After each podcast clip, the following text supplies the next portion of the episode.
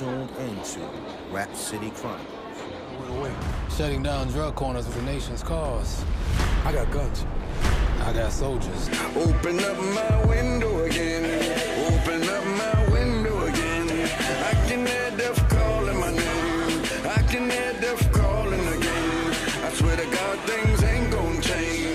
What's up, everybody? Once again, we're here for another edition of Rap City Chronicles podcast. And as usual, I'm your host, co host, actually, David K. Bradley, also known as D. Brad. And I'm with my main man, the silent hand, Ray L, as Yeah, usual. peace, but peace. today, we want to welcome a special guest. And before I uh, mention his brother's name, I wanted to remind everyone that the whole purpose of Rap City Chronicles podcast for the hip hop intellectual is to give flowers, to give crowns to our kings and queens that are unsung, so that we can show an example to our youth and our children and let everybody know how everything really is accomplished in television and film. And this brother right here is someone that I've known for a while. And I want to tell a story, but I can't be greedy. I gotta let him tell it. Ladies and gentlemen, my brother for life, Mr. Marquand Smith, the creator of The Godfather of Harlem on Epix. Thank you, D. Brad. Appreciate you for having me on your platform, and uh, to you too, is right. What's going on, brother? How you doing?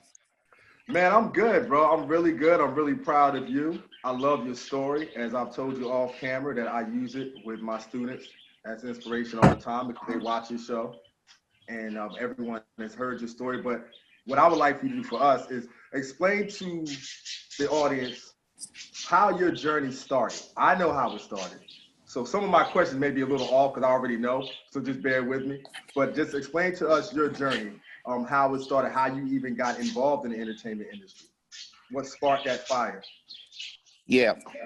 Well, my journey started. My journey started. I think I can go all the way back. So I I, I grew up in Harlem, but was raised in Far Rockaway, Queens, and um, myself and my brother, my older brother Timothy, we always had. Uh, I guess music kept him out of the streets, and television and music and and and videos and stuff like that kept me out of the streets. But I was still in the streets, and um, I guess what really got me motivated was when my brother got signed to Uptown MCA Records. Uh, his name is Father MC, Timothy Brown. And uh, when Andre Harrell uh, signed him, and I was just, man, I was just running the streets. I was doing things young kids do, in and out of Spofford, out of Division of Youth Homes. And my brother was like, you know, I want you to go on the road with me. In order for me to go on the road, they had to figure out a budget for me to get on the road, you know. So I became a roadie. And for people out there that doesn't know what a roadie is, a roadie did all the grunt work. So I carried coffins, I, I broke down uh, sets, all kinds of things. And I was on the road with Tupac. Pac was a good friend of mine too. He was a roadie for Digital Underground, as I was a roadie for Father MC, and Treach was a roadie for Latifah. So um, Wow. yeah, I travel. I started traveling, man, and I got to see different cultures and different people and different lifestyles. And you know, when you're you're going across country in a tour bus and you actually seeing that there is a way to make money without being on the streets, without doing anything foul, without having larceny in your heart. I think that's what inspired me. And um, growing up in Far Rockaway, there were things that kept me busy and kept my mind occupied. My mother used to send me to. St- she used to try to send me to summer stop. I used to do theatrical uh, plays, and um, I used to watch movies. I used to watch movies like Rebel Without a Cause, uh, The Waterfront, down these mean streets. While everybody else was watching Breaking and Beat Street, I was watching those movies that people were like, "Yo, you watching Raging Bull? Was that what's that about?" You know what I'm saying? So movies like that kept me, I guess, from it, it drowned out what was going on outside or gunshots and all kinds of negative stuff that was happening. And one of my favorite movies was Once Upon a Time in America by Sergio Leone. And um, I just started gravitating. I love the way stories were painted. Right. And I always said to myself that you don't have to color inside the lines. You can color outside the lines and still paint a beautiful picture. So um, fast forward, you know, I was on the road with my brother, and you know, at the second album, he did what I call an Andre me. He said, "You know what? You're fired, right?" But it was not like I was fired and I want you out. It was just like now it's time for you to spread your wings because I may have a third album after this, but then what are you going to do? You know what I'm saying? You have to uh, go out there and create your own platform, create your own destiny. And I met some great people on the road, and I kept in contact with people. You know, from the SWVs to the to the boys and the uh, Boyz II Men to you know the list goes on. From people that you didn't realize were going to be superstars, they were once opening acts for different acts. You know what I'm saying? So um, I just stayed on the road for a little while longer. Then my brother let me go. I came back home, and I got in trouble. I, you know, you know, going back to the neighborhood. You know, my brother's still trying to figure out his situation, and I'm I'm back in Far Rockaway. So um, I think what really woke me up was in uh, I I went away to college. I played basketball, so I went to Sullivan Community College, and then I went to Morgan. I went to HBCU Morgan, and then after um I left Morgan, I got in trouble again. I was just getting in trouble, man. And um, I had a, I had I had a I had a Fed court case, and my mother was in the court courtroom with me, and she was like, um, in the feds, what they do is they don't sentence you in years, right? So I'm in the courtroom, just just just hanging out, ear hustling, and this Italian guy comes out and says to his wife, "Hey, this is my uh my lawyer. He got me 87 months." Like, well, 12 months is a year. 24 months is two years. I said, oh shit. And I was like, and my mother is looking at me and she she has tears in her eyes, you know. So by the grace of God, um, I was signed to a label during the time I was going through what I was going through. I was signed to Whitney Houston's label, A Better Place Records. It was called Nippy Inc. Robin right. Crawford actually had brought me over there when it was Merlin Bobb and Sylvia Rhone over at Elektra. They were part of Elektra. And um, I didn't come out. I wasn't making any money, so I was just trying to do whatever I could to make make ends meet at the time, while my brother was out there figuring out where his career was going. And um, fast forward the Fed case, I ended up getting uh, federal probation, and I had to get a job. They came by the studio a couple of times. It Was like, "Yo, buddy, you're not over here making any money. The studio smells like weed. You need to get a job." ended get ended up getting a job at BET when we were over there at 106 and Park Metropolis. Yep. And That's it's not like I wanted to. Yeah, it's not like. And you know what's so crazy because I tell people never judge a person because you don't know what a person is going through or why a person is there. I was there because I had to have a job. You feel what I'm saying? And I used to have to come downstairs every time my PO came and stick my head out the door and say, "Hey, I'm here," and they would keep going. So I didn't like what I was doing. Like, you know, I was uh, what was called a digitizer. I sat there and I sent videos down to uh, to Washington D.C. to uh, to be transmitted on air. And I thought it was the most one of the most boring, monotonous jobs ever. And I was never the type of person to uh, believe that I could have a supervisor that could tell me, "Well, you you're not back from lunch at 12:30. Where the fuck you at?" Like talking to me, like belittling me, like and I ended up staying there for like 16 years. Hold on, real and, quick. Let what, me jump in, Marquand. Now, yeah. to tell that full story, who was the brother that used to come and talk to you and be like, "Yo, man, it's you did what I'm saying?" Because I saw you doing that, and I knew like, "Yo, this dude got so much more that Mark Marquand was bigger than that." But I saw your frustration, and that's why I used yeah. to come talk to you and be like, "Yo, dog," because digitizing that, it, it, I got it. I used to understand your frustration. I used to see it. Like Real, yeah. when I used to see this brother, you know how you see someone, you know, like this ain't what he's about. Yeah. But you can see that in that frustrated point, you just be trying to tell him like, be patient, dog. Your time yeah. is gonna come. So I, I remember yeah. that specifically, your frustration being down there doing that. The, the, frustra- the, the frustration was working with the company, and I, am not going to bash BET because I've, I've met a lot of good friends such as yourself, but working with individuals who was trying to uh, narrate what hip hop is. And they never been to the Red Parrot. They never been to Union Square. They never been in the jungle. You know what I'm saying? These guys got degrees from Brown University and, and all these prestigious Ivy League schools, and you're trying to tell me what hip hop is about. You know what I'm saying? I'm here just laughing. You know, I've been to the rooftops of the world. You know what I'm saying? I travel with my brother. You know what I'm saying? I know all these individuals that you guys are poaching, trying to get on your platform. I know them. I came up with them. So imagine sitting there every day, waking up Sunday, knowing that you got to go to work Monday. I used to love it. I, I, thought I was the little black boy that was going to come through and try to change what the narrative at BET was about.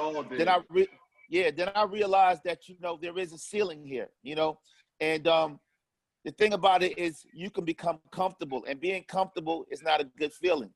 You always have to stay uncomfortable. So you know, fast forward, uh, 2015, after being there over 16 years, uh, Viacom merged. Viacom merged actually in 2000, I guess, when I got there, and it really merged where it became white faces and now brown faces, where it became uh, uh, Viacom HR, Viacom Finance. It was no more BT Finance, BT HR. It was all becoming Viacom. That studio where that had brown faces, or that uh, th- those cubicles, it started changing and changing, and that's when I realized that you know, friends are. That's a word that you have to really, really have to say what it means because you have. For we all work in a, a, a world of freelancing, right? freelancing where we don't get any health insurance. The only thing that keeps us well is Robitussin. You know what I'm saying? Drinking Robitussin and, and rubbing alcohol. You know what I'm saying? So we all were grinding. And um, after 15 years, I kind of got duped. You know, the, the the supervisor, his name is Stuart Bruton. You know what I'm saying? He told me to come into the uh to the uh we had a we had a team meeting, right? I went inside inside the team meeting meeting room, and when I walked in there, it was his supervisor and HR, and they were like, you know, thank you, Marquand, for all these years and all these services, and my my buddy or my friend, when I realized we just really don't have any friends in this in this playing field where we're working at, was like, yeah, there's no more there's no more work here. Good luck, and they gave me four thousand dollars severance. So with that four thousand dollars severance after serving 16 years of, you know, just working faithfully for this company, developing ideas, you know, we didn't we didn't uh, close any deals because you know it was it just wasn't the right fit, and I wasn't going to sit here and let somebody, I guess, manipulate my IP. You know what I'm saying? I was smarter than that. You know what I mean? And I always thought that I wasn't that, that guy that just sat in the corner and just was able to punch buttons. You know what I'm saying? And I know a lot of people that came through BT that are successful, like Lena Waithe. She was a a, a transcriber and a PA. You know what I'm saying? But you have to be bigger than where you at right now. You always have to dream big, and that's what I've always did was dream big. You know, Yep. it might sound it might sound cliche, but if you dream it, you can definitely achieve it. So fast forward four thousand dollars, and I'm I- I'm back home trying to figure out what am I going to do. You know, um, you got an apartment in, in the city that costs about thirty five hundred dollars a month. You're just nervous now because you you were comfortable. You know, uh, BET was BET was letting go of people sending grief counselors down to DC just to console them because you don't know after working 21 years at a company, then all of a sudden you got kids in school, in college, you got mortgage payments, you don't know what to do and how to how to move and how to react. So um I just had to tie my boots up and in your dark times you got God in your life. And I said, you know what, I'm gonna just it, it's scary. I'm not gonna lie to you, it's a scary feeling, but you just go out there and you pray and you and you have to believe in yourself if nobody else does.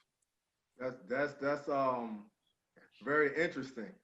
Um yeah, everything you're saying, like I'm just taking it all in because I'm like, yeah, I'm trying to be quiet because you everybody You know me, I, similar stories. I, I I'm like Road I'm is not tough. I'm not bashing. Yeah, no, it's not, not- about not- not, wanting to say negative. It's just that this is it's like we have similar stories. So I'm just sitting Yeah. there like I it's a lot of this I didn't know, and it's interesting because I was telling uh, Roger Maloney, who's actually coming in right now, that last night that you are an example of when people become successful, that it's not necessarily the person that changes, it's the people around them. And I said, Yeah. I was telling Roger that I put myself in that category because when I was going through my whole thing dealing with uh, my claims of sexual harassment from that vice president, I put myself in a self-imposed prison. So I thought everybody was against me. And then when Yeah. became successful, I told Roger, I said I wouldn't even reach out to Marquand because I'm like, oh man, well, you know, everybody else is reaching out to him, et cetera, et cetera. I said then by the then by the time I reached out, I was like, I realized like I should have reached out to my brother a long time ago. But I changed. And I just assumed that you had changed.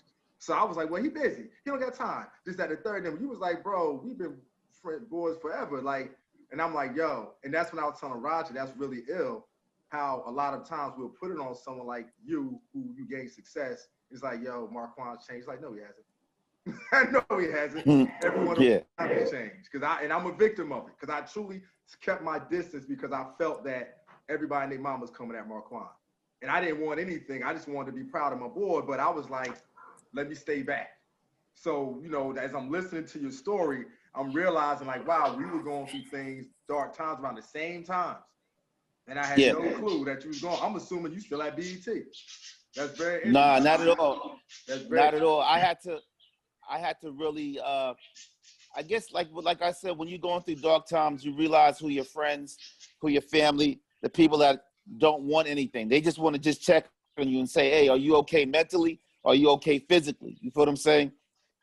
And when that doesn't happen, you start to realize who are your friends and who are not your friends. You know, but that's that's all good because it, it puts you in a zone and you need that clarity in your life. You know what I'm saying? That's not a bad thing. God puts things like that in your life for a reason. You know what I'm saying? So I um call it post-traumatic growth syndrome. Wake up call. absolutely that sound I call it post-traumatic growth syndrome. It's what I went through, and that's why I'm not a victim. And I think that's why Yeah. people probably don't take me seriously because I'm not crying. But I'm like, nah, you grow from the situations, and you. yeah, you have to because you you can be you can uh de- develop all types of mental illness and and and and your your your body could physically break down and things of Yep. that sort. What's meant for you is going to be for you. You know what I'm saying? And you just don't have to accept abuse. And this is anything in a job, in a relationship, or anything like that. And that was one thing with me. You know, I'm like, yo, this guy, these guys don't even know where I come from. Like, I'm the type of dude, three o'clock in the afternoon, I'm gonna fuck you up because that's the way that I grew up. You know what I'm saying? It's like three o'clock. No, seriously. when the Yeah, bell yeah. ring. three o'clock when the Ding, bell ding. rings like yo we could we could hand because we're both men and respect means a lot to me and that doesn't make you that doesn't make you better than me because you went to to a, an ivy league uh, university and i went to an hbcu it doesn't you know what i'm saying? And all i all i wanted was respect. And you, you and it, it's kind of hard because people walk with their head up high you know? I got benefits. I'm an associate. You're just a permalancer you know what i'm saying? So i didn't really vibe or gel with people of that sort. You feel what I'm saying? You know, I just focus and I like to keep people around me that has on the same quest, the same vision, and the same narrative as I, as I have. Yeah. Well, I think a lot of it too that I got, for, especially in, in big businesses, it wasn't that they didn't respect you. They did. Imagine it's, it's kind of like the, I call it the Superman complex. There's a reason why Superman has to play Clark Kent because when they see Superman, either you fear him or you love him. And when everybody knows when they have someone special around them. So what you have to realize and what you didn't realize, what a lot of us that Roger had to realize, or all of us had to realize was that you were a threat. I was a threat to Stephen Hill. I knew everything he knew. I was cooler than him, better looking than him. Anything he could do, I could do better. Threat. you were a threat. Anybody that was a threat at BET to go and take over, that's what you went through. But it wasn't a knock on the people. That's just I've noticed. I work in the education field. I come in as a supplemental teacher. I have a presence about me. You put me around a certain group of children, they're gonna listen to Mr. Bradley. I've had teachers out of jealousy make my life miserable because the children will listen to me and not to them. So I don't think Yeah, what that's happened at that time you realized your power. You really knew. You understand what I'm saying? And then everyone else saw it and they reacted, but they reacted out of fear. I saw it.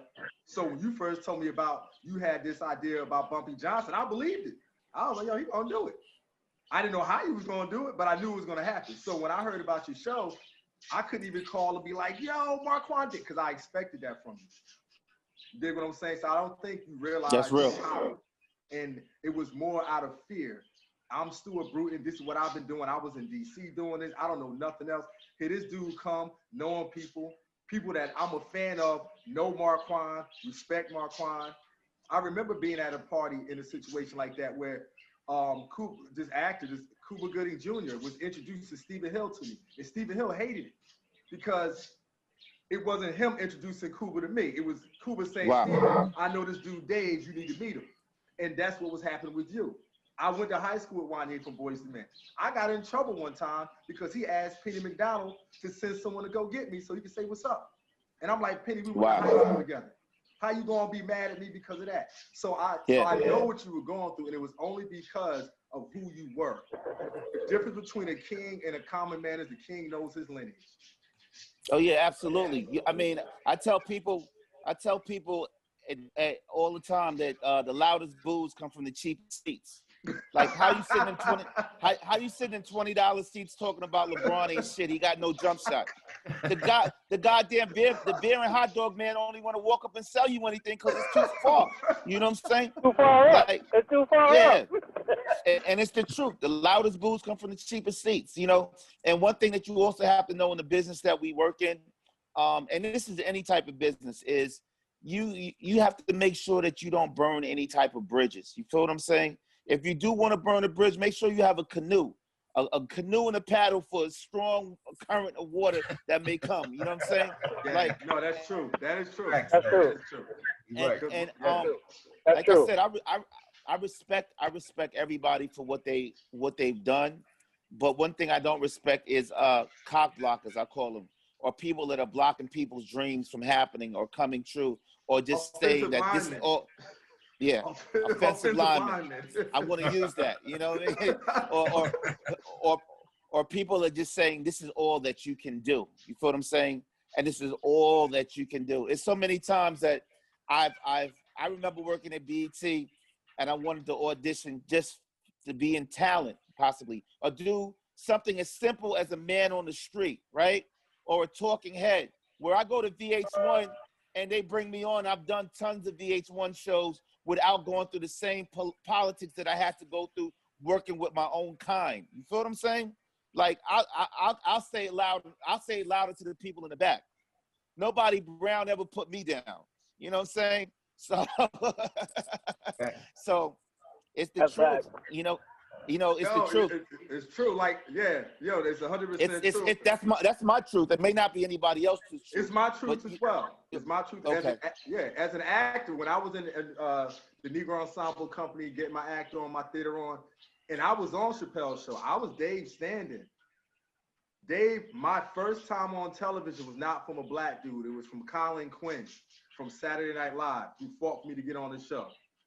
And it was never a black Wow. person. Anytime, it Yeah. was not a white executive that I ended up in a situation with. It was a black man. So you were so unfortunately, due to proximity, you're correct. So so tell us about the Godfather of Harlem and that dream and how that all came about, my brother. Well, um, in 2000, I used to go up to Lenox Terrace, and um, there's a lady by the name of Margaret Johnson who's my godmother, and she used to tell me these magical stories of Harlem in the 60s. She used to tell me how she used to walk outside and smell fresh laundry hanging out the tenement window, or even walk past 125th Street and see James Brown's name on the marquee, or walk past Sugar Ray Robinson's barbershop and, and see Nat King Cole getting the shape up. You know, just beautiful people, kings and queens, all in Harlem. But she also used to tell me about the uh, the, the systematic racism and everything that was happening, social unrest, civil injustice that was happening in Harlem. People were migrating from the South, escaping Bull Connor's dogs and hoses, but still getting treated bad up in up in a place where you think that we would call our paradise. Like, for example, a hat store. A, a, a African American had to put on a shower cap to try on a hat. You know what I'm saying? Because of racism that was happening up there, or or African American family. There was a steakhouse up in Harlem. I'm not. I, I don't want to mess it up, but there was a steakhouse in Harlem where we couldn't even get food served. We had to we had to stand outside while the patrons inside was eating. You know what I'm saying? In So it was still During happening in in Harlem in the 60s. Yeah, that's fact. remember, That's fact. like that. It was like because, that. be- be- Because they tell the Because- story of Harlem like it was this oasis where No, black no, it wasn't. A, the Cotton Club wasn't owned by a black Italian- individual. The, Co- Cotton, the Cotton Club was owned by Owney Madden, and it was uh, ran by the mob. You feel what I'm saying? Okay. Light skinned blacks were the only showgirls that could dance in the Cotton Club. Businesses weren't owned by black people in Harlem. You know, the West Indians started started to start owning businesses. We didn't own anything. You feel what I'm saying? Okay. So she also used to tell me about her her grandfather slash father who raised her, and he's from Charleston, South Carolina. His name is Eldred Raymond Johnson, and how he migrated from uh, Charleston, and he and he came up here because he wanted to become an attorney. So when he went to uh, City College and spoke to the to get financial aid, the uh, the bursar said we don't give uh, African Americans financial aid, and he said um, Wow. that'll be he- that'll be the last time you ever you you ever tell a black person that. So basically, he was like, "Watch what I do." And Bumpy wasn't just a gangster. I mean, he sat down with Meyer Lansky, Frank Costello, uh, Vito Genovese, Bugsy Siegel, Lucky Luciano. These are guys that came out of Pleasant Avenue, and he was allowed to sit at the table. And they didn't look at him like a nigga. They looked at him as a smart Negro who was able to be the bridge between East Harlem, which is Pleasant Avenue, and Harlem. And uh, there was urban legends that he uh, beat Bobby Fischer in uh, chess. Uh, the the warden in Alcatraz said he was the first colored person with the highest IQ he ever met. You know what I'm saying? So he wasn't just a gangster, but he was also someone. What Nelson Mandela has this saying: pe- uh, people become outlaws when they can't do what they want to do. They're forced to do something else. You feel what I'm saying? And that's what Bumpy did. And um, she wanted the real story about her father to be told, not the uh, hoodlum story or the Cotton Club story or the uh, American Gangster story because Right. he didn't die. He didn't die in front of 20 RCA TVs talking about blue magic. He actually died in my character's arm. Um, I play a character by the name of Junie Bird eating uh, chicken and waffles at this restaurant called Wells. You feel what I'm saying? So it's a lot of Hollywood embellishment and folklore behind him, but uh, she wanted the real story to be told of who he was as an individual that uh, was a historical figure in Harlem. Okay, give me one second, because I wanted to admit um, actress Melanie King in the room, Um, because I want to we want to continue this story right here. Melanie, fix your camera. I'm fixing, I'm fixing. So, every, ladies and gentlemen, this is actress Melanie King from G's The Wire. Mel, you know I don't Wow. your stuff. Tell everybody. Melanie know I don't watch your movies. That's how Melanie knows I'm a true friend. She could fall off tomorrow, and David would never know. Melanie, tell everybody what you what, what you've done, please. We'll get it real when we go to post. We'll- Okay. Um, wow. Okay. So, well, The Wire uh, is um, the first um, sort of big thing that I did when I got here um, to New York, and um, since then I've done oh my god, like tons of. I've done all the vlogs. I've done because I was on set. R- what? Rookie Blue. Adam Sandler's joint the week of. The week of with Adam Sandler and Chris Rock, um, Third Watch, Billions, uh, uh, Nice. Little Nice. Long story short, she's doing her thing. fires everywhere. Like, it, I've been working. I've been working. Yeah, and Melanie's here to discuss. We're going to talk about inclusion and the differences between being growing up in Toronto and coming to America and the significance of a BET and seeing her image. But Marquand was in the middle of telling us, us his story because we're talking about the Godfather of Harlem, and you were at the part where you were speaking about telling the truth about where um how Bumpy Johnson really passed away. So if you don't mind, good brother.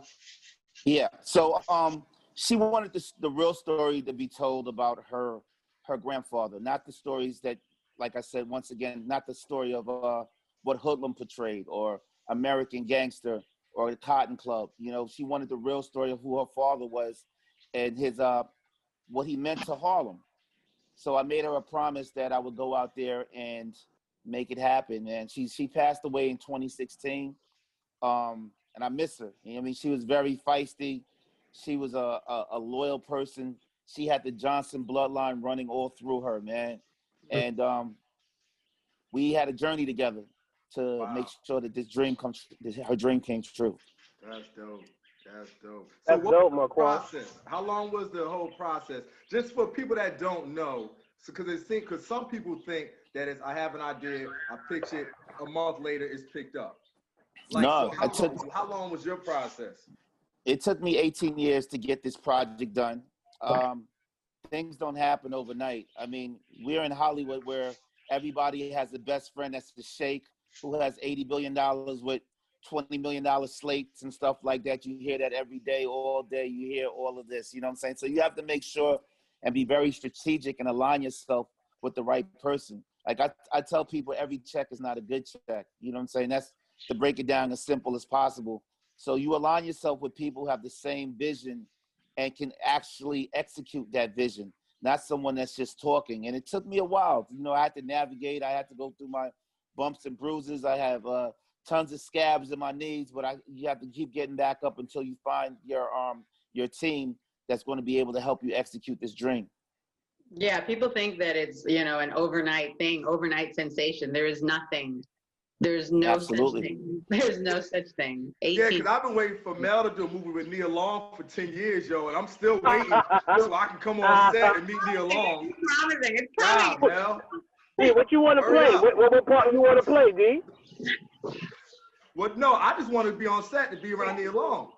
I don't, I don't want to act. My acting days are over. I talk. I'm too much of a director. I'm the worst type of actor because I'll tell you how to direct your own scene. So I said, let me get back to behind the camera. So you know, Yeah, please. When he was on set for um, backstage, backstage, back behind the scenes with me, waiting to go on set for um, the week of, I was like, David, stop, stop, stop telling them how to do their stuff. look, Adam stole one of my jokes. I had attitude. That wasn't funny, dog. I, yo, Marquand, he hit me with the Jay Z joint. Yeah, you said it, but you wasn't using it right. Then he went on set and used it right. I'm like, but no, but so Melanie, yeah. um, I thank you for showing up. Mhm. And I, I thought it would be very interesting because as an actress, you come from a different perspective. You come from Toronto. Mhm. So what what for you, what did you see was the major difference, or was there a difference when it came to inclusion as far as uh, uh, seeing brown faces on the screen or auditions and so forth and so on? Oh, there is a, a huge difference. You didn't see brown faces on the screen in Toronto as I was coming up. There was no, and we didn't have as much American TV in in Canada as we do now. So, um, Good Times, The Jeffersons, like all of those things were not airing in Canada. So I was not seeing myself at all on on TV, and um, I just fell into acting because I loved it and wanted to wanted to actually do theater and then ended up doing more film and television. But there was there was nobody that I could look to on Canadian television. And even today there's very few um, people of color regular season regulars on TV in movies um, that are Canadian and it's funny because the two there's a series that I did um, in Halifax called Diggstown that um, they just finished uh, shooting and airing the first season, and they're waiting to see if they got picked up for a second season, and it got picked up on BET. So it's gonna see, it's gonna have more eyeballs in the states than it did than it did in Canada, and You're actually on that show. like to to actually get a second season, and it's the only um, show that is predominantly people of color in Canada. So Wow. piggybacking off that, Marquand, I wanted to ask you, was that ever like when you're doing what you when you are on your journey? Is that something that was ever actually in your mind? You're like, as a black person, is it, or was it all about your creativity, or were you like, as a black person, I need to get this on, or was it like, as an artist, as a creative being, I need to make this happen? I think, to be honest with you, was more of me being as a creative being. You know, I I got a thousand no's before I got one yes. So I decided that, you know, I'm gonna keep knocking down somebody's door, and they keep telling me no. I'm gonna take a trip over to Home Depot, build, buy some wood, and build my own door. You know what I mean? So that's where I was at with it. It was just about me taking my my career and being able to control my journey until we started actually shooting, I wanted me and Forest, we sat down together and uh, Nina and uh, Chris and Jim, and we wanted to make sure that there was nothing but people of color on set. Here, not just on hair and makeup, but on in executive positions, like head of hair and makeup, head of this, because we're telling the African American story. You know what I'm mm-hmm. saying? But I started off with trying to just create a platform for myself that no one gave me an opportunity to. So D, one thing that I can say, I can say about Marquand, he, he invited me on the set, and the set was amazing. Mark Marquand, talk about the gentleman who was a professor that you had on the team to make sure everything was authentic, especially when when the Malcolm X scenes came up. Well, when I well when I started uh putting this project together, I did tons of uh tons and tons of research at the Schomburg in Schomburg Museum, and um, I wanted to make sure because I'm the youngest executive producer on the project that I bring someone in with the authenticity that was there at the time. And um, I brought Professor James Small on. And Professor James Oh, Small is an Mr. Small. African Yeah. yeah, Smalls is no joke. he's, My man. he's an African American historian, and he has a bunch of dope content on YouTube called Hidden Colors. And he was Yeah. actually there. He knows about the black experience because he lived it. He he still breathes it. He still smells it. And he was able to become my mentor and show me what was authentic, what wasn't authentic, what was Muslim, what was the Muslim girl training, how the Nation of Islam moved, Malcolm X, everything that was happening in the 60s because he actually lived it. So I wanted to make sure that we can be as authentic as possible by bringing him on board. Yeah, that was Professor James amazing. Small, really quickly, Roger Maloney, for people that don't know, that should know, Professor James Smalls is, I ran into him in the conscious community. Uh, when I used to go to 125th Street, hang out with the brothers in House of Consciousness. He is one of the most premier Africana studies professors. That's a lie. I mean, Dr. Ben has, has passed away, but that was very, intelligent. that was a smart move, brother. I like, I'm impressed with that one, Marquand. Yeah, You went there, yeah, Professor D. Smalls. I It didn't expect It that one. lit. Yeah. I didn't expect that one. So, It definitely came through in the storytelling um, as I was watching the series. Like, first of all, I learned tons of stuff just watching it, and it, it just made it about humans and a human story and not not just a black story you know? So it was it was it was very specific. And so so kudos to you um, for being able to be truthful and honest and tell our and tell our stories in a in a compelling and a, an amazing amazing way. Yeah, And I, I tell it, I tell individuals when you're telling a story, or you're pitching a story, what, how do you tell your narrative in one line? What is your log line? That's what gets people interested. Mhm. And our log line, collision of civil rights and the underworld that's never been told before, because because if you look at it like this, right, the Harlem riots is Al Ferguson, Colin Kaepernick is their Muhammad Ali.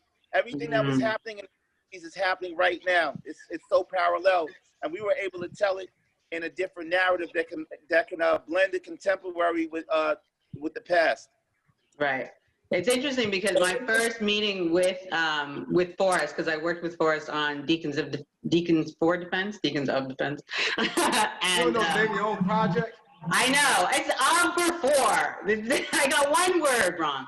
Anyway, um, and again, that was a story of back in the '60s. These group of men got together to defend their homes from the Ku Klux Klan, and um, and so Forest is is has been a part of telling stories, telling Black stories. Um, I think that uh, for a very long time, and um, he's an amazing storyteller in that way. So, so was he was he originally like 18 years ago when you're thinking of who you want to play Bumpy? No, not at all. I mean, Margaret. It's so funny. If Margaret was alive, she'll be saying, you know, I want Michael Clarke Duncan, the big black guy from the Green Mile. You know, like, you know, God bless the dead. She, she had no idea till six, seven years ago when when um, Forest took me under his wing like his little brother and was like, um, see, Forest never committed to play Bumpy. We had to make sure the script was right. And and as an actor, as actors, we know that okay, it's a great story, but we have to see how it's told on the pages. Yeah. we committed to producing it Mm, okay. after we went through like 12 or 13 drafts of it being written by Chris Brancato, Uh-huh. who created the TV series Narcos, and Yeah. Paul Eckstein. And uh, they did the, they, they, you know, what's so ironic, they did the original Hoodlum. But Hoodlum was told from the, the uh, Harlem Renaissance aspect, the Cotton Club aspect, the Queen Stephanie St. Clair aspect. We wanted to tell from more of a, a present feel when Bumpy came home from Alcatraz. So Mhm. after 13, after going through 13 drafts and ABC Disney, who have my, who I have my deal with, said, you know what, we like this draft, and Forest read it, and uh, my other partner Jim Atkinson read it, and Nina Yang Bongiovi read it. They were like, you know, Forest is like, I'm ready to commit to play Bumpy, That's and then awesome. then uh, we thought we took it out uh, took it out shopping. That Very seemed like a role that he would that he would do. I actually, it's crazy. I think Forest Whitaker's greatest role that he ever played was in The Crying Game. I Yeah. promise. It was- to me, that's like, I, and I don't know how he would feel if he heard me say that to him, but I'm like, yo, They had a lot of range. He showed his range with the crying game. I think E- I think uh, Idi Amin when he played Idi Amin the last Hmm. King of Edie Scotland. Amin, yeah, Idi Amin had me That was my terrified. movie. Yeah. Forgot I was that. terrified in the movie theater watching that. Absolutely. Well, the, the beautiful part of what Marquand was just saying as a show creator is I get a chance and opportunity to watch up firsthand Melanie as the actress and what she goes through. And I find it um it is an interesting grind of being patient. And I think that's one of the things like that I tell my students that patience is a virtue. Don't judge your success by the amount of money in your pocket. Judge your Yep. success by who deals with you. If that person that's really, really famous or really successful pulls you to the side, that's a million, as Gillie Da Kid would say, that's a million dollars worth of gain. Because you can get That's a money million- anywhere. Yeah, And you know what, Dave? When I would, I wouldn't even ca- call myself the creator. I would say I'm the initiator for the process, because due to DGA rules and WGA rules, Chris Brancato was actually the person that actually created the concept, and I initiated it. You know what I'm saying? I, I put spark under it and put all the pieces together. Wow. Now here's a question I have to ask: As is, isn't that powerful to get course in like your first project you ever do? You kind of know going in like ah, it's going. You know what I'm saying? Like you know going in that as long as you have your credit and I guess the check is right. But other than that, there's a high probability your first project that you're going to kind of be pushed to the side a little bit. Is that true or false? That's that's if you allow yourself to be pushed to the side. Okay. You know, it depends on your representation, who your attorney is, and what you're willing to sacrifice, and what are you willing to fold for. You know, you have Okay. to understand that your integrity and your, your your integrity is more important than this project. You know, um, I knew what what it was going into it, but luckily I have a great team that was like, no, he's the EP on it. He is the one who initiated. He carried this for 18 years he helped create this project, and we all did as a team. You know, having somebody as as a Forest Whitaker who never kept me in the shadows, always kept me in the limelight with him, and my whole team. We kept each other spiritually grounded and and and mentally grounded. You know, it, it wasn't a problem. It just depends really on who your team is, man. To be honest with you, from your attorney on to the the creative people on your team. So I'm assuming Melanie, as an actress, that's the truth for you too. So no wonder you kept me around in your life for so long because you wanted to have a great team. Hey, hey, listen, real tell you real quick. I gotta tell the story of how me and Melanie met. Right, this, I think it's a great Me Too moment. Right. So I'm doing my acting phase. I'm sneaking into this symposium. Was it Lee Daniels? Was it Yeah. Mel? Lee Mhm. Daniels. Yeah. I'm gonna sneak in the joint. I'm gonna figure it out. So I'm standing in line to get on the elevator, and I'm thinking how I'm gonna sneak in. And I happen to see this woman in front of me, and she had these jeans on, and her ass looked nice. So I meant to just glance, but in mid thought, I guess I ended up staring. So by the time I looked up, this woman is giving me the face of death, like on some Bernie Mac, like some of a bitch staring at my, like really, like the look of death. So, but I'm close. I'm just like, so we end up upstairs. Melanie goes to the left. I go to the right. I find out that where I needed to be was where Melanie was. I run up to the front. Melanie has to be standing there. Now I was about to introduce myself and apologize, but then Melanie had done a project I think we did, and she was kind of hot. So people were like, oh, Melanie, Melanie. So they pulled it to the side. The woman looks up and she goes, oh, Melanie, I didn't know you had a guest, but Melanie didn't hear us. So now, as an aside, years ago, I had watched an episode of Martin, and him and Gina were going about how they met, and, and Martin had forced Gina to say that he was that he was her man to get in the party. And I always joked and said if I was ever in a position, I would try it. Well, lo and behold, the woman looks up she goes, and you are, and I go, her man. So, no, really? Well, what's your name, her man? I go, David Bradley. Melody's not paying attention. We walk into the venue, we're sitting down. I don't know, maybe 10 minutes go by. I feel someone tap me on the shoulder, and Melody says, Who the fuck are you? In my husband's seat. So I said, I'm your Brad. man for right now. So just roll with up. it. So, so then, basically signed on. Word, so then we go to an after party. Melody dips off, so I'm thinking Melody's gonna do her thing. There's models in there, so you know I'm trying to do my thing. And I meet this one model, and Mel, I don't even know if you remember this whole thing, but she got me back good. So the model's talking, and suddenly she looks at me with a with the face like, oh, and backs off. So I'm hitting this, I'm looking around, I'm smelling my breath, my underarm, like, what's up? I turn around, Mel got two glasses, and she like, oh, so what you thought you were gonna use me to get in this party and not hang around? She's like, oh no, remember, you're my man, so we rolling the rest of the night. And that's how we became friends. And I say it's a great Me Too moment because Melanie was, as a woman, humble enough to not judge me from the first asshole incident of me staring at her behind, and not judge me by the second asshole incident of not apologizing, and didn't even judge me on the third asshole incident of stealing her husband's seat. So I say that to all the ladies out there. Just because you catch a guy doing a jerky ass thing like staring at your breast and your ass, doesn't mean he's rapey. It just means he might have been being a jerky guy. If you get to know him, you'll suddenly realize 20 years later, he's my friend. He's an asshole that you can love. Yeah, there you go. would- I buy that you can love. book. That's me and Melody's story.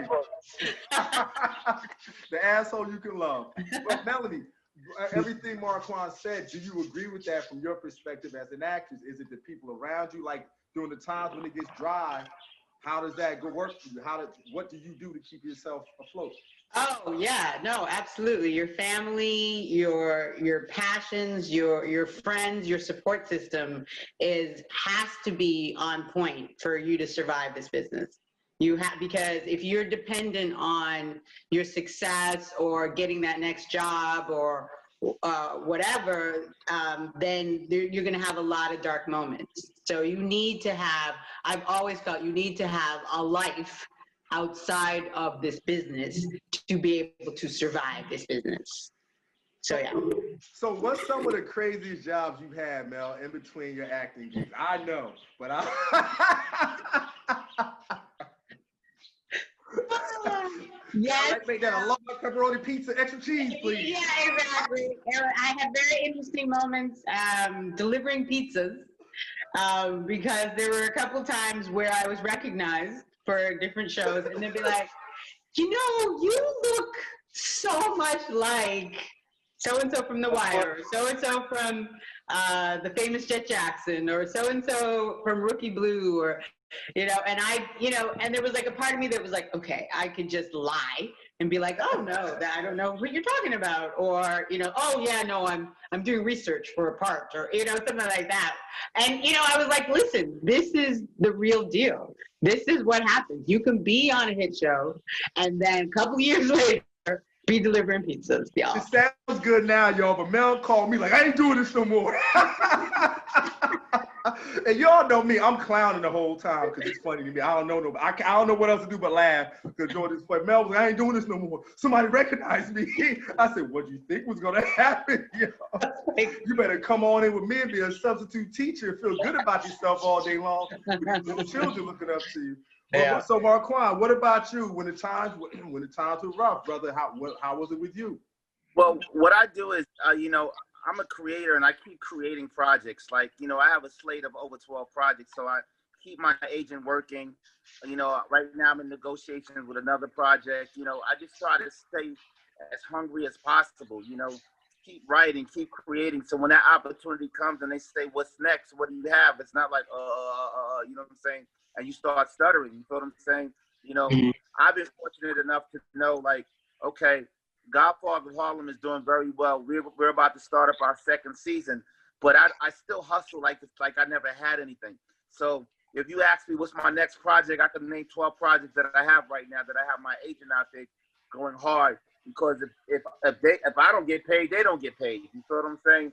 So the thing about it is to stay creative. Don't don't look at it like you made it or you know this is it. You know what I'm saying? Because it could be it, it could be taken away from you uh, as in in a minute's time.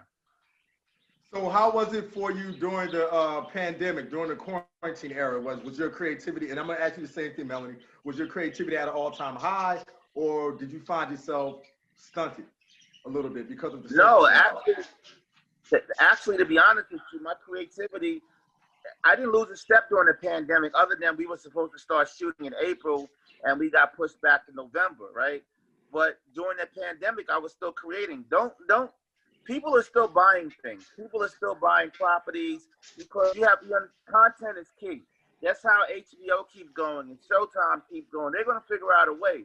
The thing about it is for you to keep creating. You know what I'm saying? So during the pandemic, it- uh, you know, I got a chance to exercise, read a lot, eat sea moss, drink water and honey, and mind my business. Marquand, what's the what's that phrase you always said? You can um you can follow your passion and and to avoid your pension. How'd you phrase it? What was the phrase, Mark? I said I, I say this to people at all time. A lot of people want success, right? But success is subjective because, you know, are you ready to eat tuna fish sandwiches? Are you ready to eat ramen noodles? Are you ready to uh, sleep on somebody's floor because you can't afford Yeah. a hotel? Are you ready to take a buddy, knowing that you have a meeting at Netflix on Monday and you're hoping that they have uh, a room for you to get on that plane to make it because you can't afford a flight? You feel what I'm saying? So I tell people all the time, that's what success is. If you're not willing to do that, are you willing to chase your pension or your passion? It's up to you. I wanted to chase my passion.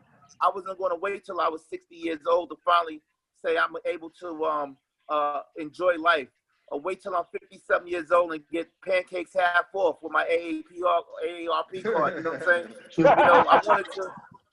I wanted to be able to say, you know, this is what I want to do. You know, I want to chase my passion, and that's that. That kind of defines people. When you're out there, you know that you have no safety net. If you mess up, you landing on the cement. You know, it makes me feel alive. You know what I'm saying? So I tell people all that today. You can chase your pension or your passion. It's up to you. Yeah. Yeah, that's what's up. people will always ask me, um, you know, well, you know, during the hard times, do you ever think of quitting and doing something else? And and I'm like, there's nothing else that I'm passionate about. There's nothing else that gets me excited and wanting to get out of bed. And I've done all kinds of other Joe jobs to support my passion, and the and I can't imagine doing anything else. So it's just this is what it is and i have to figure out how to make it work and there you know, like you said there is no there is no safety net there is no um, plan b this is it and Yeah, so Melody, I say that I say that all the time, Melody. I don't believe in a plan B. Because Mhm. if you have a plan B, you already know your plan A is about to fail. You feel what I'm saying? So I don't believe in plan Bs. You know, Mhm. I, I, I, I tell people all the time that there's no there's no bunk beds in the graveyard. When you leave this, you're leaving by yourself. There's no like, Mhm. okay, it's time for us to go. No, it's time for you to go. You know what I'm saying? So you have Yeah. to always think like that, man. I look up to people like um like uh uh Charles Dutton, who went who Mhm. went from Yale to Yale. You know, Mhm. uh Tim Allen, who was the white boy that was selling cocaine that got locked up for two years. You feel what I'm Home saying? improvement, Tim Allen, right? Home I- improvement. yeah, home, Tim impro- Allen? home improvement, Tim Allen. You know, uh, Samuel Jackson, who had an, an addiction problem. You know, Eric Bishop, aka Jamie Foxx, who was living in his car. You know, dreams can come true, but you have to stick to it. You know, you can't. Nobody owes you anything in life, and when you start to realize that this person doesn't owe, it owe me anything, this person doesn't owe it, it, you owe yourself it. So you're your own biggest, you're your own biggest obstacle when you look in the mirror. So, Mhm. and I told I told myself, you know, I, I went out and casting calls all my life, right? And I always was get I was just, you know, there is a, a black casting uh director clique. Trust me, I know about that, right? Mhm. And um there is a black casting director clique, and you may not be part of that Lee Daniels clique or that Will Packer clique. You know what I'm saying? Or you know, you just you, or, or that or even that Tyler Perry clip. You have to you have to find your own mold and make it. You know what I'm saying? right yeah and, and go about there and, and go about it doing it yourself. You you have to believe in you. right Even as an actor, I had to audition for my role, and I'm an executive producer on the show. But Oh hell yeah, hell yeah, you got to. yeah, but but you know what I'm saying. And I and I tell people that they said you have to audition for. Yeah, I had to audition. You know, and then both networks have to fly down and look at me in the dailies and say, "Yo, he really has chops. Let's let's renegotiate his contract, get his lawyer on the phone, and let's make it happen."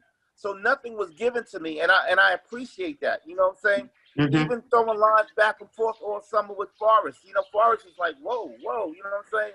So you learn. Just just make sure when you're in that in that position that you are ready to perform.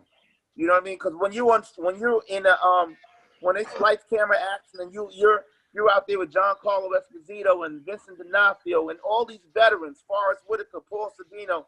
You can't look like a deer caught in spotlights. You got to perform. That's what you're Right. here for. That's what you waited for that moment for. You feel what I'm saying? right That's just like you go and fight Tyson and you didn't perform. And as soon as he, he swings, boom, you knocked out. You know what I'm saying? You gotta be able Right. to perform. And, and as an aside, Melody, for Melody, that's why I was proudest of you when we were on the set for um the week of when you were playing Chris Rock's wife because you blew him out the water.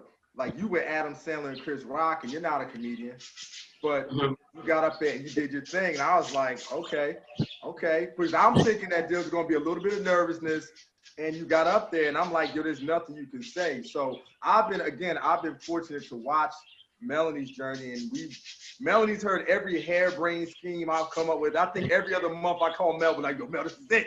I got it. and then it fails. I, I just, Mel doesn't see me fall every day, and I see Mel fall. We, you know, so and everything you're saying, I love it because it's true. Because I feel like that's the journey that Melanie and I have been, and I've watched her. And you know, except I don't watch the shows, but I'm not a TV watcher, so at all. Yeah, So no, I mean, I can't, I can't step on set and not be ready. I'm there for a reason. I'm there because I'm supposed to be there and I'm not gonna, I'm not gonna waste my shot, basically, you know? So it's, um, so yeah, no, I'm, I'm there to do a job. And that's what's dope, listening to Marquand coming from the creator aspect, and then me knowing from the actor aspect that everything he's saying is like, yo, I've actually watched you do this, and I've watched you in real in real time perform this. So, but I want to get back to something that you brought we brought up earlier. We were talking about the uh, the clicks for the um the casting clicks. I hear a lot we, we talk inclusion, and Rael and Roger would tell you I'm kind of the kind of person. I'm kind of the person that will say I believe in self responsibility. I don't really believe that we need to yell and scream as black people at Hollywood and go, you need to hire more writers, you need to hire more this, you need to hire more that. Because I look at black America and I, and I look at the entertainment industry and I look at even an institution like BET, and I've often said, when one of us gets on, how come we don't go back and get the other people? It's almost like everyone, if you're black, you have to be the one. And you can't have anyone else around you unless they already made it. And I'm going, but that doesn't make sense because I've worked production in mainstream television and watched these white dudes go get their friend who ain't know what the hell he was doing. He just hired him and said, no, just stand by me and learn. But when it comes to being black, we act like, you know, I gotta have an Oscar for an indie film that with no budget. you understand what I'm saying? And so, um, um, um, so from your perspective, have you seen that, Marquand? And same thing. I can say this, right? And this is bigger than just casting directors and acting. Amongst us as a community, we have tribalism amongst us. You feel what I'm saying? And that's what kind of hinders us from growing. You know, um, when I was doing research for the Godfather of Harlem, when people from the South migrated to Harlem, right? They migrated, but they split up. So you go to 145th Street, you'll see all the cats from North Carolina in one bar. 135th Street, it'd be all the cats from South Carolina in another bar. 125th, all the cats from Alabama, Florida, Georgia, and so on, right? So if I walk into a South Carolina bar and they're all Geechee Gullahs and they have a certain uh, culture, right? They were called slaves that had no slave masters, right? And I can explain that to you if you want me to explain that. That's part of my culture, the Geechee. Okay, so you so so you, you walk in, they're very conservative dressing, where a guy from Alabama may be loud dressing. You know, they eat rice and gravy. The way they talk to each other, they carry razors. You know what I'm saying? So tribalism is really amongst us. Even going to an HBCU, and when you watch that movie School Daze, yeah, that was really happening. Light Yep. skin versus dark skin. Working at back Mhm. in television, that was really happening. Light skin versus dark skin. Light skin looks better on camera than a dark skin person looks better on camera. You feel what I'm saying? Yep. So we have to we have to really work work work amongst us and work what we have to work out. You know what I'm saying? And I see that even in the industry with casting directors, like for example, Melody, I don't know if you ever experienced this, right? You could be a beautiful black sister that walks into a casting director's office and you knock it out. She can have an attitude because you know what? You might look better than her. She might be intimidated by you, or she might have had a, a, a bad day, or she might be an actress that never, or actor that never was able to be able to do what you did in front of her. So she's like, it's like going to the lady at DMV. You're like, oh God, was, I don't got all my points. You know what I'm saying? You know what I'm saying? So things like that really happen. Right.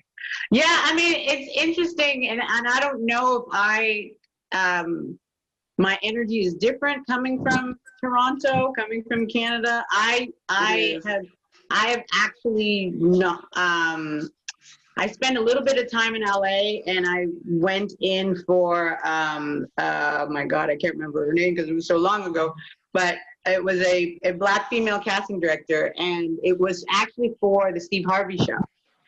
And um, I went in, and I was not used to doing comedy, so my my read was more dramatic than it, than it needed to be. That's and she role. like basically took me aside and said, "Listen, I can see that you have talent. So what I need you to do is go get a coach, go get a comedy coach, and learn that timing. And I'm going to bring you back." So she gave me like another chance, and you know, and I've you know gone in uh, mostly because most of the black casting directors are in LA and I'm in New York. So most of the time I'm not in the room with them. I'm, you know, it's a, a self tape, but I'm, you know, they're calling me in. So I I haven't really experienced that um, that type of animosity or that type of of uh, um, stoppage, if you if you will, that that you're talking about. Not But to you see, but you being from Toronto, Melanie, I've always said it. You don't. There's things that would actually go over your head because it's not from your culture, so you don't see it. There's times when you've not seen things, and I've been like, but because Right. it's not from your culture, you it's did not not, know it's not to look my out. first go-to. Yeah. Yeah, you do not know to look out for that. But I think like I've been where I've been as like assisting a director during a casting call, and I always tell actors, don't go up in no casting call thinking that you're gonna kill it. I've seen the director would sit right in your face and go, "Great job, man, that was really good." The moment you walk out, he throw that joint aside. Bring that one in. So I tell him like, "Yo, go in, do the best you can, and just walk on out." Because if you go on that joint like, "I think I really killed it," no, you didn't. There's a high probability. And, and I tell him if the director's not paying you attention, that's when you should feel good about yourself. If he on the phone while you reading, that means he's probably paying attention to you. So it's uh, so it's all very interesting because it's because it's so subjective. And that's what I've always said about this industry that makes it difficult is that you're not really judged on how good you are. You're judged on whether that person likes what you look like or what you have said to them or what you're wearing that day. And it, it makes it difficult. And that's what makes it so defeating and mm-hmm. uh, for people that don't make it, I think. And that's what makes it so grand for people like yourself that do make it because you're told no every day, mm-hmm. every single day. Yeah. I mean, I was, I was. I was surprised. I mean, I was pleasantly surprised, but shocked that I got the week of. As a dark-skinned woman playing playing Chris Rock, Chris Rock's ex-wife, I was like, oh, this is going to a light-skinned woman. There's just no way. you know, I'll go in and you know whatever, show my show myself, show my stuff. But I, when I got the call, I was like, are you like what the like seriously? You know, because it's just and I had locks at the time too. So I was like, what? They're gonna hire this woman with locks to play this Oh yeah. Oh, you, you Yeah. came in. You came in power to the people. Hey, Yeah. look, Roger, I was happy because I was like, yo, can I borrow two hundred dollars from you now? I was happy to the mother. Like, woo! We made it, baby. So, Let's D, let borrow me- some money. So I was happy as So hell. see, let me let me let me transition and talk about Marquand in front of his face. I remember Marquand used to be in the um in the studio, and this brother literally mapped out his life. See, Raj, when I get on, bro, um, when my movie hit, this is gonna be like this. It's gonna be like this. It's gonna be like this, and we're gonna roll out like this. Raj, you with me? He's like, yeah, but I'm with you, kid. And Marquand's personality would will start stretching your imagination to be great. It, you, you, you, when we when I walked on the set of uh, Godfather Harlem, and he took me in the back to see all like from executives, craft services, everybody really focusing on our project. That was that was deep, man, and I and I really appreciate them. Mark, I just want to thank you for that. That was amazing, on, brother. Thank you so much for that. So what? Because you've been on the set. You done said it like five times, Raj. That was big, man. What's going on, That- Roger? Forget man. That's a beautiful thing, man. That's a beautiful thing, Look, man. I'm over here hating. I'm over here hating. I'm over here hating my hating, client. see? Whatever, hating, You hating hating. 25 You hating, you hating. I said, I told, I told Mark, I said, let me catch you early because when the Entertainment Tonight's and the um, Breakfast Club interviews coming, I just want to get them early. That's that's all. Man, I was just trying to jump ahead. That's all.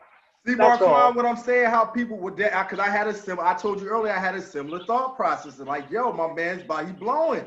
He ain't got time to talk to me right now, dog. See what happens? You didn't change. We start thinking things of that nature. And then we find out we're totally wrong. You feel what I'm Nah, I. I, I, I, I'm, I'm not like that. Good people are good people, bro. See, the thing about it is this, right? People are scared to say that you, you can say that word no. You don't have to say yes to everybody. You feel what I'm saying? And it, and it, it shocks me how people are scared to say no.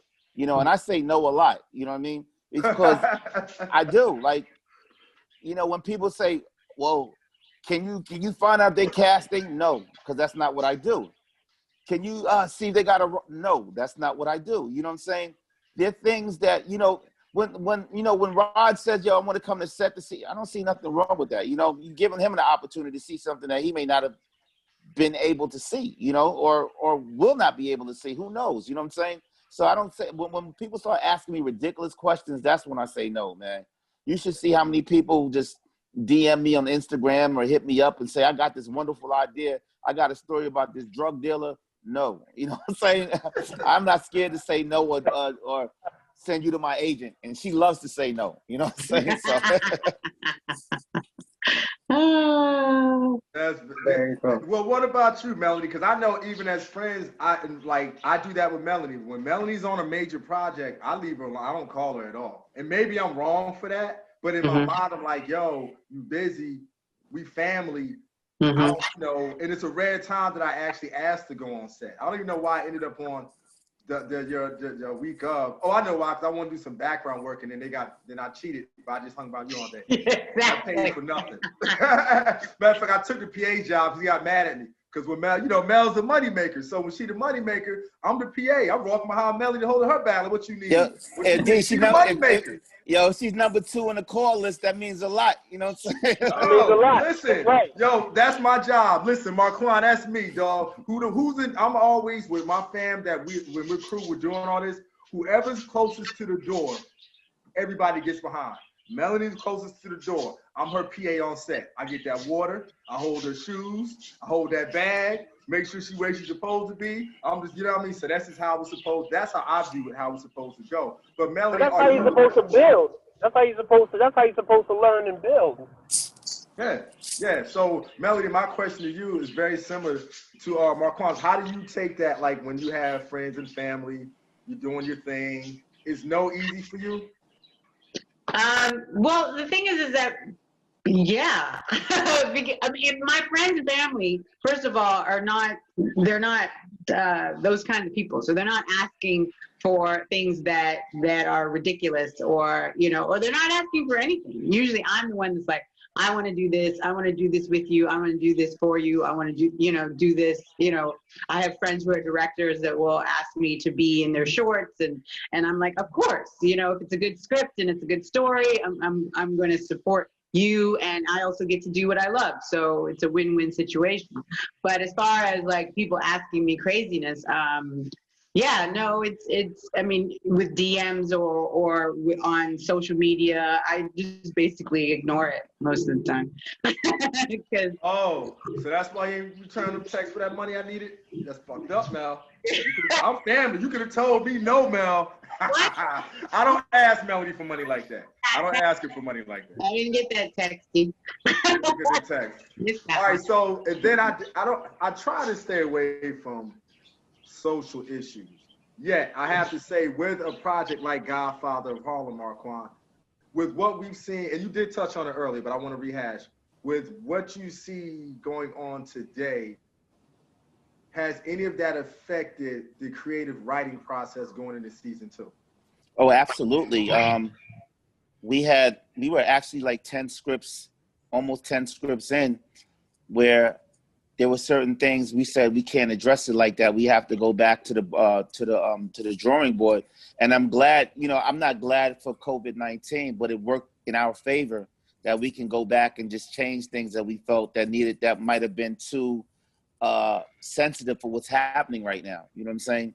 Um, we try to keep it as authentic as possible from the, uh, the the the language through the words and things of that sort. But sometimes we, I, you know, I let them know. Forest lets them know, like maybe we need to back up on this and do it this way. Maybe the, the story needs not to be told so hard, but we need to do it that way. One thing we don't want to do is open up, uh, open up wounds that haven't been healed, that haven't even Wow. scabbed up yet. So we're Mhm. very careful. That's why I brought Professor Smalls in, who's a very um, a great consultant who says, you know, let's try to ease up in doing this and let's go do it this way. You feel what I'm saying? Because you know this is a project about real historical figures and things that really happened. And the beauty of the Godfather of Harlem, the way we're telling it, every season will be an ep- every season is a year. So season oh. one was 63, season two will be 64, season three when Malcolm X dies will be 65, 66, 67, and, and Bumpy dies in 1968. So these are real historical things that are really happening, and we try to we try to tell the stories so it's so parallel to what's happening today that we understand it. From the Me Too movement to the LGBTQ movements to the civil rights movements to everything that you're seeing happening right now is happening in our story. The Harlem riots, James Powell gets uh, killed.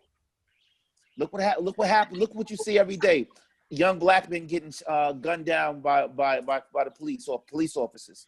So these are stories that are relevant to what's happening now, and just bridging the demographic from the demographic of the young kids to your to the demographic of our age to the demographic of your mother and your father's age. You know what I'm saying? So Wow, yeah, good. Yeah, and I think you know the story that you're telling you're telling it through. It's kind of like um, it's what The Wire did so well as well. Is like you're you're taking these big issues and and making it a personal. So it's Yeah. personally seen through Bumpy, through his wife, through his you know his older daughter, through um, Malcolm X. You know, a human being. yeah, absolutely. As an iconic figure.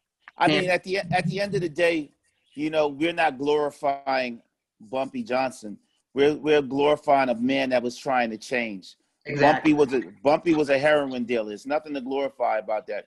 Just because you bought you bought the neighborhood book bags and you sent them to Great Adventure, you still was you still was a drug dealer. You know, Right. but he was trying to change. Mhm. Malcolm was trying to put him on that path to change his life. And as you see the seasons go on, you'll see Bumpy trying to change and a black man fighting for what he just what he knew the only way to make money is trying to change and help the community. Mhm. Yeah, and you saw like the choices that he made with Yeah. with uh, Muhammad Ali. Absolutely. And, you, know, you know, like it was like, yeah, he was getting more conscious about. Yeah. I'll say, I'll say one thing. I think that you did a great job casting the brother playing Malcolm X. I think I remember Oh, man. Yeah, the show. He was amazing, Mark. So I'll tell you I'll tell you a little secret story about that. Fun fact. So Nigel is a great friend of mine, a good friend of mine, man. And um, when they were doing casting, you know, I don't do casting, but I was on the casting calls because people kind of look at you funny when you're in the room and you're an actor and you're an EP. It's like we want you, we just want you to talk about the EP stuff right now. We don't want you to talk about the acting stuff, right? Mhm. And our casting director, I kept saying, bring Nigel Thatcher, bring Nigel Thatcher. And I kept getting so much pushback on bringing Nigel Thatcher because he was in Selma and he played Malcolm and he already played that role. Let's get somebody else. And you you'll be amazed by so many people that came in for the role of Malcolm from Mike uh from Michael Ealy to um it was rumors that even Chris it was even rumors that Chris Rock wanted to try to um uh don't laugh D. Really? Really? I'm just trying not to, Yo, yo. D. I'm trying D, not to. My bad, my bad. Hold on, I mean, hold on. at- Get it right, get it right, get straight. Go ahead, brother. shake D, don't, don't sleep on Chris Rock. No, no, no, no, no, no. Because as an actor, Melanie could understand. You know, I studied Meisner, and we have. You're supposed to become part of that situation. It sounds funny because you see Chris Rock in your mouth. By any means necessary, God damn it. You know what I'm saying? You know what I'm saying? I You can might see him doing it. I don't just don't think I'd like it. You you know, I but can see him um, doing it. but um, you know, uh, I wanted. I kept pressing Nigel for Nigel to come in. It was like maybe about four weeks, and we were down to the wire. And my showrunner said, "Hey, Marquand keeps saying Nigel, bring Nigel in." I because I kept harassing him and harassing him. And um, one day I was standing in front of ABC. It was about 95 degrees outside, and um, Nigel comes out of a cab with the full Malcolm X garb, the overcoat, the hat, the specs, the suit, everything. Walked in the room as Malcolm X. When he walked in the room, I walked in. I sat with Forest and I sat with uh, Chris and I sat with Jim. He went over and said, "How do you how do you want me to you want me to be over the top? How how do you want me to stay below?" And Chris was like, "Stay below. Let's see. Let's let's keep it natural." And he killed the role. And now every time they see me, they be like, "Thank you, Marquand, for um pressing this." Yeah. He was Pressing that. I, I have one more question about an actor because I actually enjoyed him in Luke Cage, but I do not remember the brother's name. Oh my gosh, he played. Oh, that's my um, that's my that's my part. That's my uh. He plays the lieutenant. That's my partner. Um, Eric Le Harvey. He plays I- Del Chance.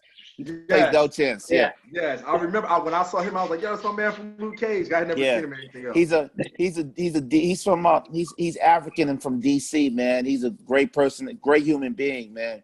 Yeah, And- I actually have a the well, not a six degree, uh, total direct connection. When I first came to New York, I did a play um, where we had to. Um, there was like one main role um, throughout a male role throughout the entire play, and then the rest there was like I think three women, and we all played all kinds of different roles, and Eric was that man. That's Yeah. funny.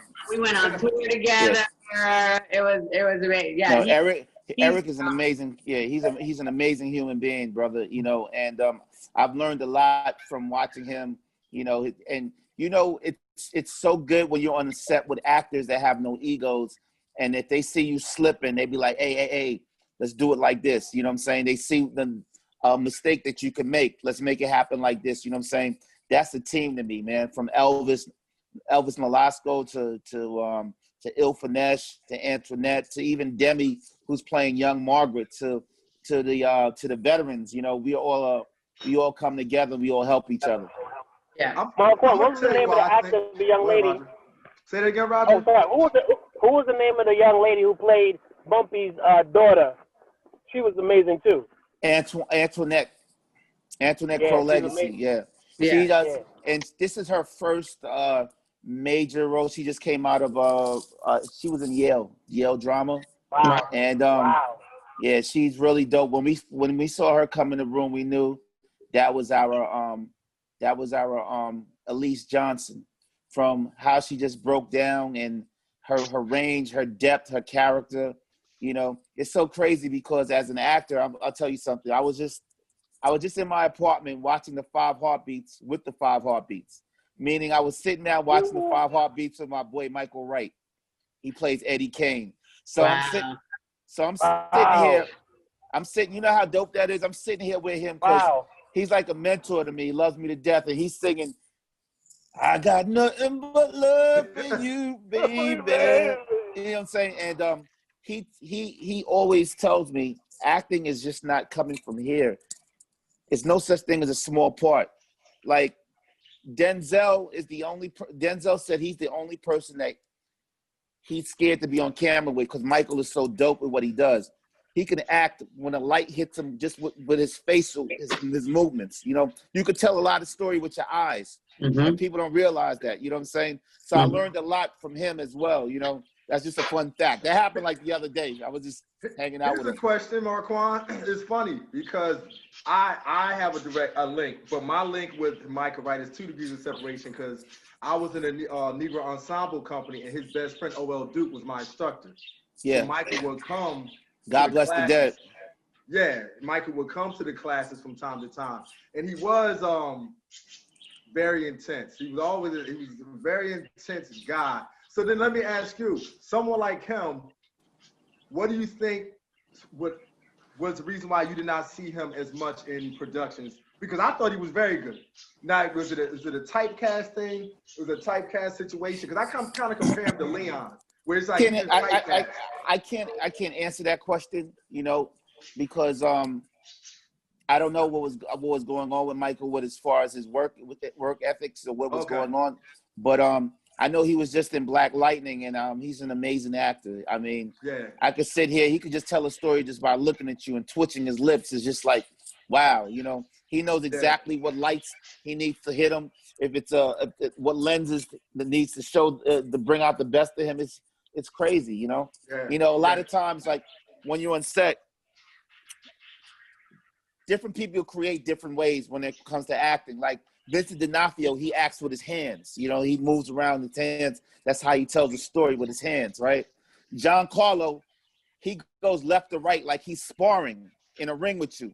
So hmm. he might, it might be like, so for example, it, it may say red light, green light, and he said he turns it to red, green light, red light, or something like that, and you have to come back and hit him like that wasn't in a that wasn't part of the script. You know what I'm saying? So and Forest is very Forest is very intense. Like he's Meisner all the way. Like he just takes it. He becomes part of it. You know, Mhm. when he's bumpy, he's bumpy. You feel what I'm Yeah. saying? Yeah. Um, you know, so these these people have different techniques that I just start learn that I started learning. Like Chazz is just like Chazz. He becomes and that old Italian mobster because those, those are the, that's the role that he's he's been playing for the majority of his life. You know what I'm saying? So he knows how to bring that intensity out to make him a believer. Paul Sorvino, man, he sings opera during our breaks. You know, he's like, oh, you know what I'm saying? He's amazing, amazing guy. So you learn a lot from watching different people.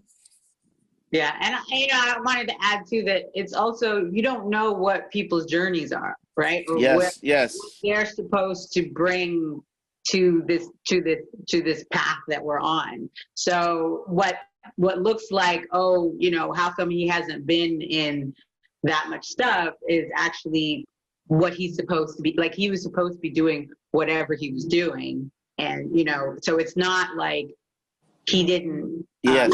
he didn't he didn't do what he was supposed to do. Well, I'm taking from the aspect of this dude is better than 85% of the actors that I'm forced to watch.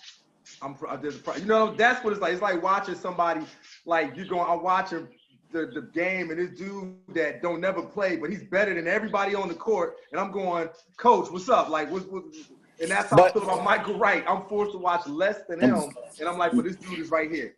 But it also was special if Earth, Wind, and Fire wouldn't be special if they, you heard a, a Earth, Wind, and Fire album every year, right? You look forward to hearing an Earth, Wind, and Fire album. Like, Right, oh, they, they, they're about to come back out. So it, it's almost like every check, like I said, is not a good check. You could be a person that says, an actor, I'm not going to say his name, but he's in everything you see.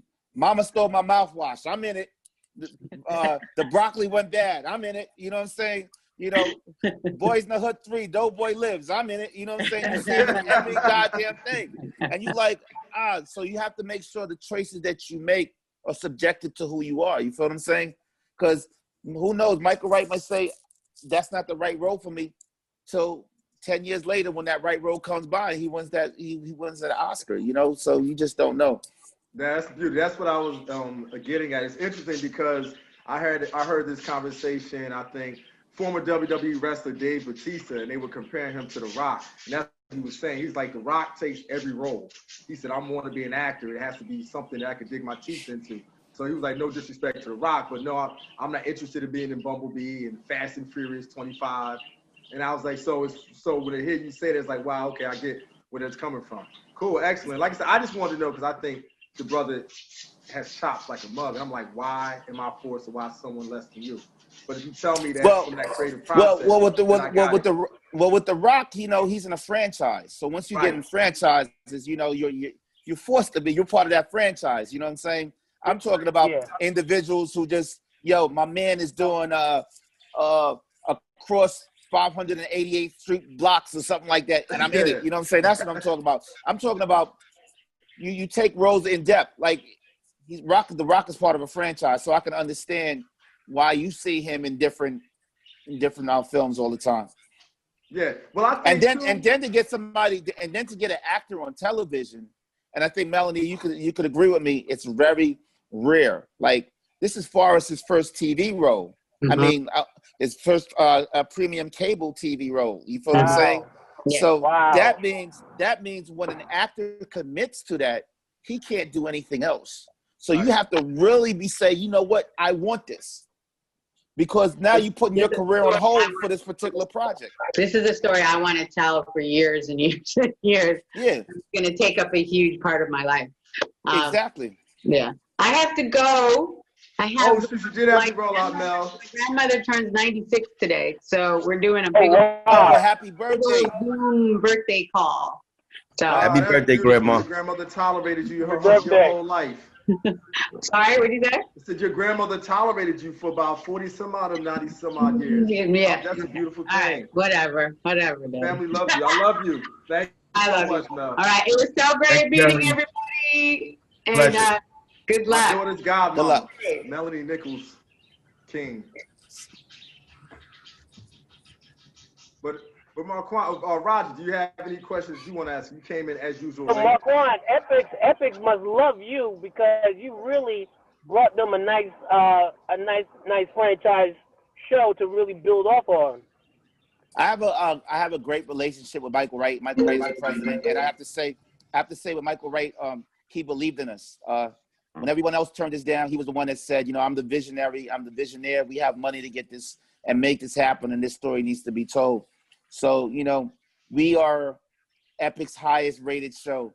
You know, they went from having 500,000 views a night to 2.5 million views with us. And then when the pandemic, when the pandemic happened, uh, we just acquired nine million more subscribers to the Epix uh, the Epix brand. So um, we're very excited because we our our journey wasn't to be on a Netflix or an HBO or a uh, Showtime. Our journey was to be where we're at right now because we're treated as the golden goose over there, and we're able to be able to tell a story without going through the politics and and the bullshit you might have got lost in uh in in uh anywhere else. I can agree That's with good that look- because the film. story is complicated, and that's why I think Forest has done such a great job because it's funny. The way he portrays Bumpy actually gets on my nerves when he deals with his woman, because I be wanting him to be. It's and I love the dynamic. There's times I'm looking like man because he, the way he portrays Bumpy is clear as day that the wife that his wife or his that his woman is a major mainstay in his decision making. And so, Well- always, so I find Yeah. myself frustrated. That's when I know the actor's doing a good job. When I get frustrated with you, like not frustrated because you suck, but frustrated with the choices that you're making, that's when I say, yo, Forest has killed this because I'm all invested, getting annoyed because I want him to go left, he going right. That was like the most, that that was the, I don't know anybody that could have played that role better than what Forest has done. Well, you know, you know, a lot of guys that I know from the neighborhood that came home from doing a lot of time, 20 years, 30 years, 15 years. When Forest had that uh that conversation when he first came home from jail with Ilfenesh, you know, when she said, you know, before you touch me, I want you to tell me how it was on the inside. That's a real conversation that men have, you know, you know, being lonely in a cell, you know, breaking down your your humility as a man. You know what I'm saying? You can't do anything to protect your woman and protect yourself. You know what I'm saying? That's why it was so realistic having that uh that conversation. And that's exactly, it's funny that you knew exactly what I was talking about. That was that whole conversation. It was intense and I was getting annoyed with him because I'm like, man, just talk. Yeah, yeah. You know what I'm saying? So it's funny. You knew exactly what I was talking about. And he, you got that. I'm, I'm just proud of you. Like, I'm at times, it's almost like Great show, great show. Cool. It's Thank so you. cool to watch, you know. And I'm not a TV watcher, so I didn't watch the full season. That ain't nothing personal. That's just David. I'm not a huge television. I make sure everybody Oh. around me watches. I don't watch TV either, but that show was dope. From the first time I seen it, I was like, and then it had the continuity, just kept going on and dragging you in by each story made you want to see it the next week. And that's being real with you. It's a dope show. And Thank you, brother. I wish you continued success with that show. Because Thank you you, took brother. a paradigm of what they think about um writer black writers about writing killing and all this gangster and drug. You took it and you turned it around, and it's like you, when you when you watch it, you go the story that your family. Because I'm from New York, also the story that your family told you. It kind it coincided, like you said, with what was said to you, and this, I was like, yo, this is it was written real well, you know, and that's my perspective on it. Thanks, bro, for that strong show, man. Thank you. well, And you know, the quiet hand, y'all have a lot in common. Actually, you were wrote it. You half of the story he told, you can relate to it because y'all Yeah. have a lot in I common. should Like y'all walk EPMD. parallel paths. oh, you, so you know, so I, I'm going to tell you a funny thing. Who's who's like my uncle, Bernard oh. Alexander. Bernard is the reason. Bernard is the coach, and Bernard, I, I, I, you know, I know Bernard. I know Johnny, Johnny Smith. Johnny's my guy from Brentwood. We have a, a he has a shoe line. I'm partners with with him. Um, Erick Sermon in Parrish, man. I, I I was on the road with Al B, all those guys, man. Um, eh, uh, it- it's so crazy that the knuckleheads, you know. Yeah, actually- Tommy J and actually- yeah, Bernard.